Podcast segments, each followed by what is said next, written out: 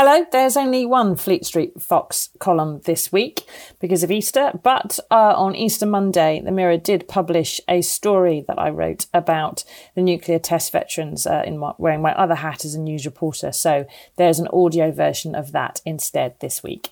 Exclusive. UK officials knew deadly radiation risks of nuclear weapon tests at the time.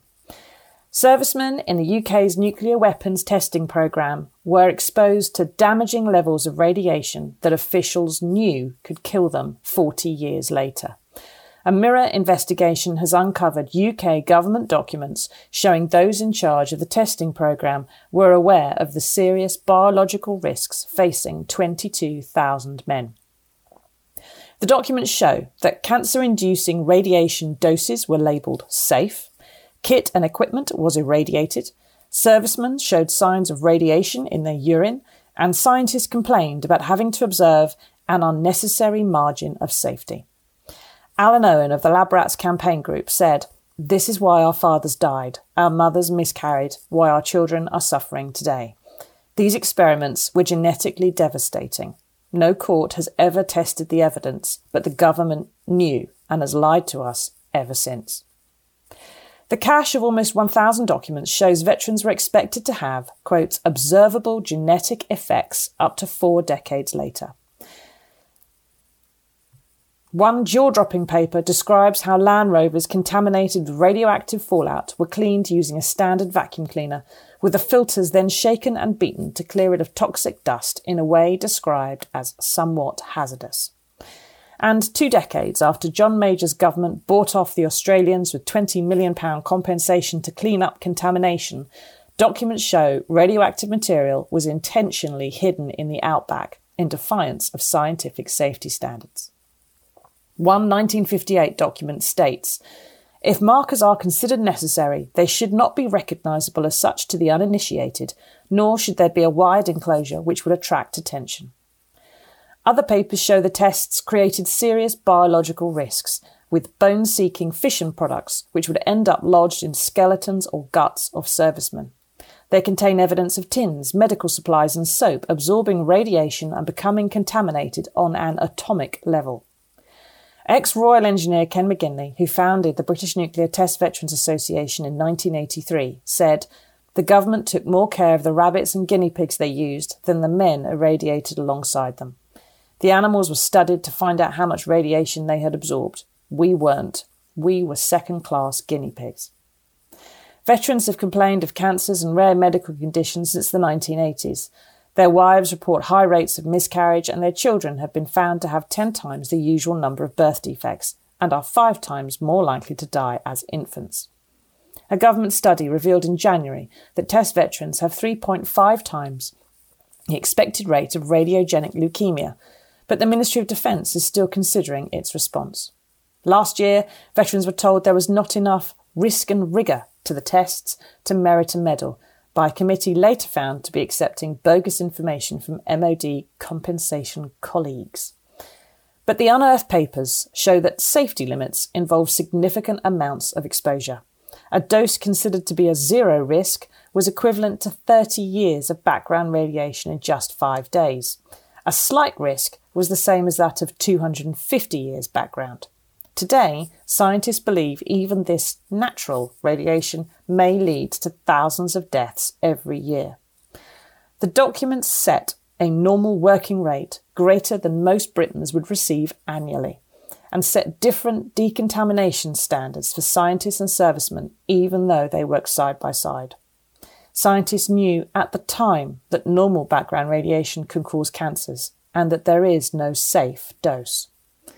Radiation epidemiologist Mark Little said, I'm surprised to see, even back in the 1950s, a statement that a zero risk was equivalent to this low dose.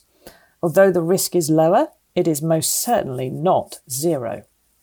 He added the zero dose daily rate was equivalent to a single CT scan, and studies have shown that repeated scans can triple the rate of brain cancer and leukemia in patients.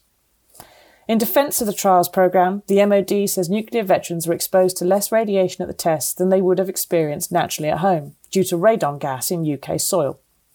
Some of the documents show servicemen were in fact exposed to centuries worth of radiation while being ordered to manually collect radioactive samples in Australia. The documents, which have been published in full and can be seen on the website of Campaign Group LabRats, detail the use of official leaks to make the public think the tests were safe, while admitting the bombs, quotes, may in time produce bone cancers and possibly leukemia worldwide. One paper from 1955 promises that if one test could go ahead, the UK would seek an international ban on more tests.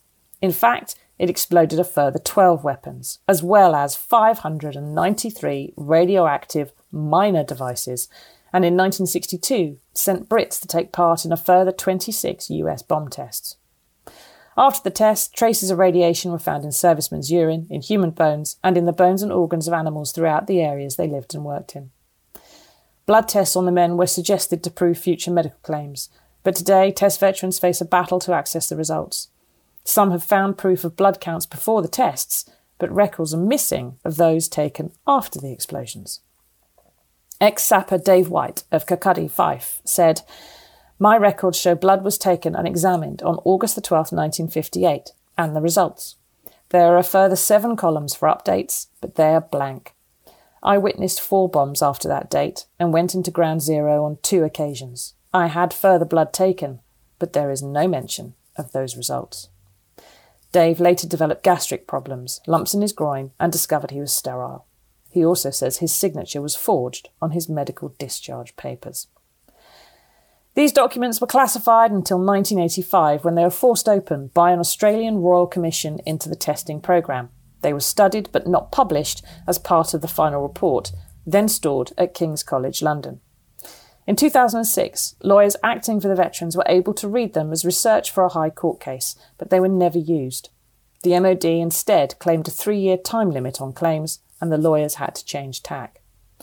A source at the law firm told the Mirror We thought we had clear proof of the illnesses were caused by exposure. The MOD didn't bother to argue it. They couldn't. When the Supreme Court finally ruled against the veterans on appeal in 2012, it was without a single judge ever seeing these documents or truly testing the argument. That decision was highly irregular. Searches of the National Archives failed to uncover the papers, but after a list of 967 file numbers was handed to the Mirror, we were able to extract a sample of 20, containing a total of 522 pages. They showed that protective clothing was heavily contaminated.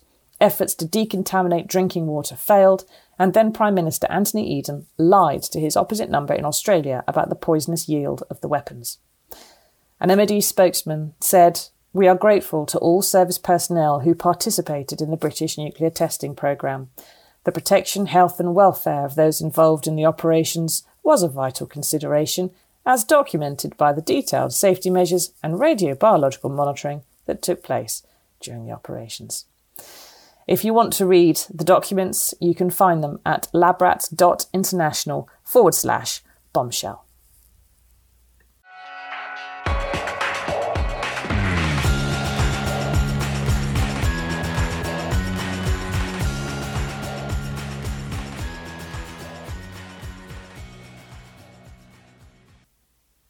Here is a bonus audio column to mark National Tea Day on Thursday, the 21st of April, originally written in 2017. It's National Tea Day, and here's why tea is much better than coffee. The other week, my dad reached for the tea bags and said, You've run out. This is a crisis. Calmly reaching for the new pack in a cupboard and passing it to him, I asked, If it's a crisis when you run out of tea bags, what would it be if North Korea launched a nuclear missile? He replied, Oh, that'll be fine so long as we can still have a cup of tea. To someone not British, this attitude might seem odd. To someone who is, it's an entirely reasonable way of dealing with World War III. Tea is not just the fuel with which the British Empire was built. It is not just the magic juice which propelled my grandfather and millions of others up the Normandy beaches and across Europe to set the world to rights. It is, purely and simply, a life saving, life enhancing, life lengthening piece of evolutionary brilliance which has made mankind the dominant species on Earth. And if that seems like hyperbole to you, well, let me explain. Tea is made from the leaves of the Camellia sinensis plant, usually grown at altitude in tropical climates with high rainfall. For some reason, you can also find it in Scotland. All tea comes from the same plants, but they're processed in different ways to produce black tea, green tea, white tea, and things from the twigs and roots, which are, let's face it, an abomination. The method of curing the leaves and pouring boiling water over them to produce a flavoured drink originated in southwest China almost 2,000 years before the birth of Christ. And what did the Chinese achieve after that? Lacquering, silk production, jade carving, chariots, iron making, astronomy, fractions, magnetism, acupuncture, arithmetic, writing, the compass, weights and measures, a civil service, gunpowder, water power, sugar, porcelain, and pie. Coincidence? Let's see. Tea moved overland into Central Asia, the Arabic world, and Russia. Dutch traders first shipped it out in 1607, and the first reference to it in England is in 1615. It became fashionable in Germany, France, and the Netherlands. After which period, those same bits of Europe had underwent the Enlightenment, a time when religious fervour was abandoned for reason, liberty, progress, tolerance, constitutional government, and the separation of church and state.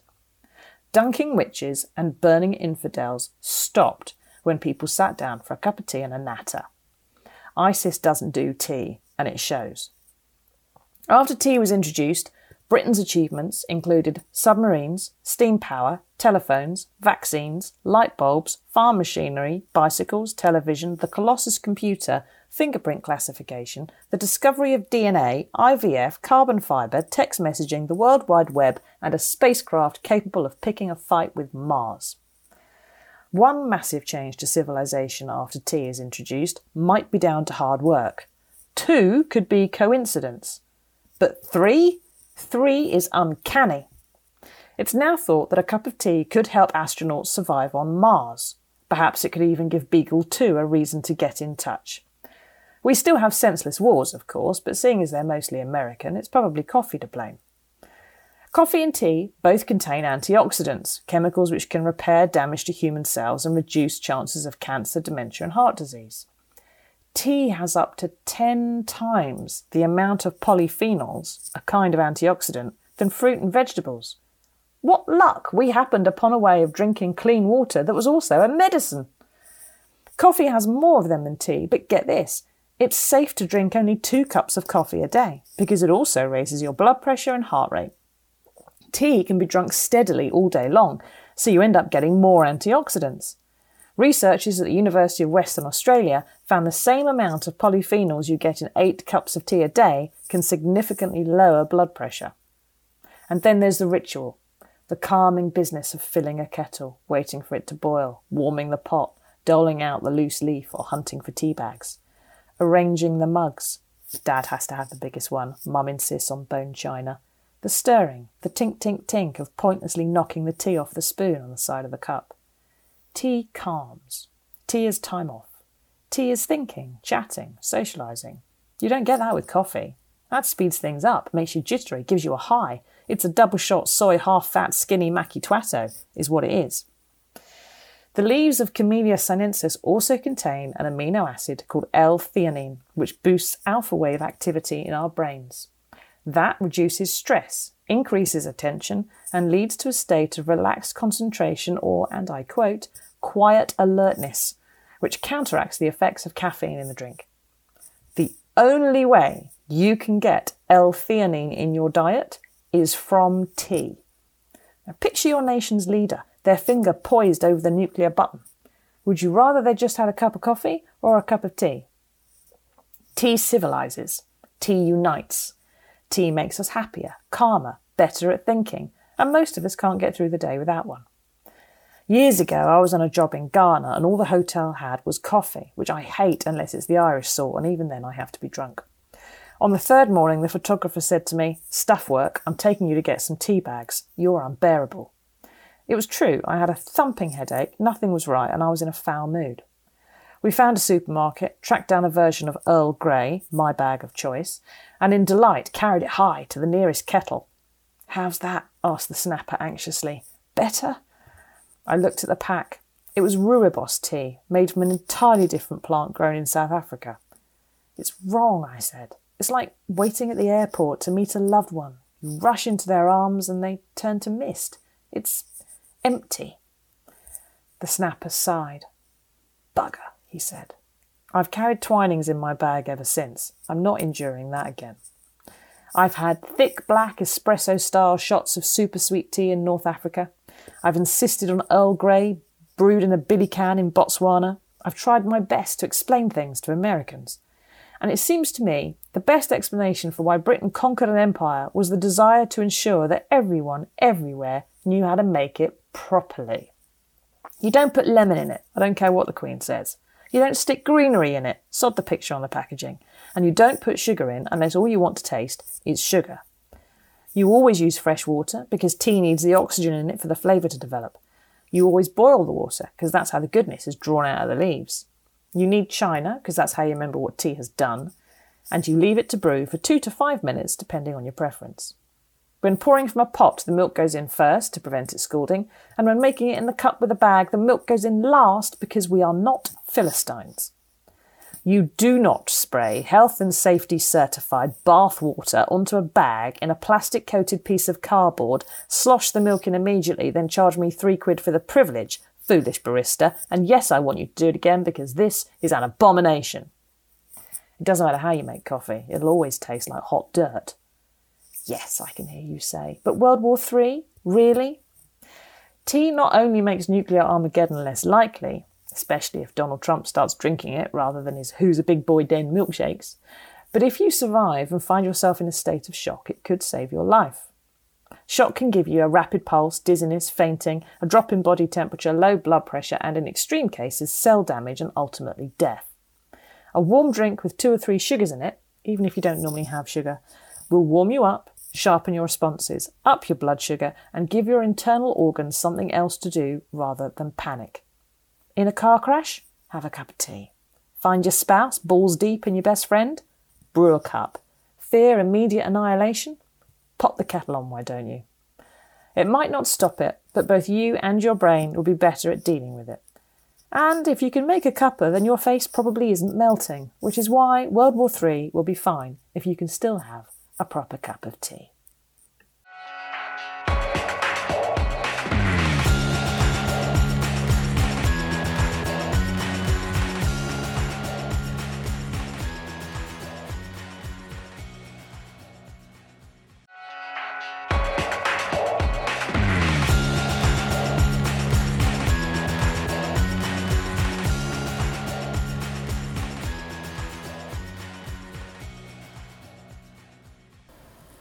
This is the Fleet Street Fox column for Friday, April the 22nd, 2022. Boris sumo wrestles Piers Morgan and swings with Prince Harry in the Dead Cat Olympics. Boris Johnson is feeling the heat, not just because he's in India and it's 38 degrees centigrade in the shade, but because he can smell the sulphur of hell's ovens and hear the roasting tin being prepared for him from 4,000 miles away. The lockdown parties in number 10 left him with a hangover that only gets worse. The headache grows, the tremors increase, the sick feeling in the pit of a premier's stomach goes from a niggle to a gurgle to a lurch every time he hears Pippa Crerar is on the phone. Most scandals fade. They affect comparatively small numbers of people, and the rapid slaughter of a sacrificial lamb cures most of them. It is possible to spin your way out. The police are giving him a fortnight off from talking about fines, but the journalists aren't. The Tories are arguing about Christian forgiveness and whether they have any. Spoiler, nope. And the Parliamentary Privileges Committee, which his party has refused to shield him from, won't report back until perhaps the autumn. That means this Prime Minister, who is about as likely to bow out gracefully as Donald Trump on a sunny delight high, has at best guessed five months or more in the Partygate torture chamber, and he's determined he will not be in there alone or forever as he wrote himself in 2013 when the facts are overwhelmingly against you, it's time for a distraction. There's one thing that's absolutely certain about throwing a dead cat on the dining room table, and I don't mean that people will be outraged, alarmed, disgusted, he wrote. That's true, but irrelevant. The key point, says my Australian friend, is that everyone will shout, Geez, mate, there's a dead cat on the table. In other words, they'll be talking about the dead cat the thing you want them to talk about, and they will not be talking about the issue that's been causing you so much grief. The trouble is, most of the dead cats have already been spaffed up the wall. Asylum seekers are being sent to a country which is only slightly better than Putin's Russia, according to the Human Freedom Index. He's found himself a lovely war.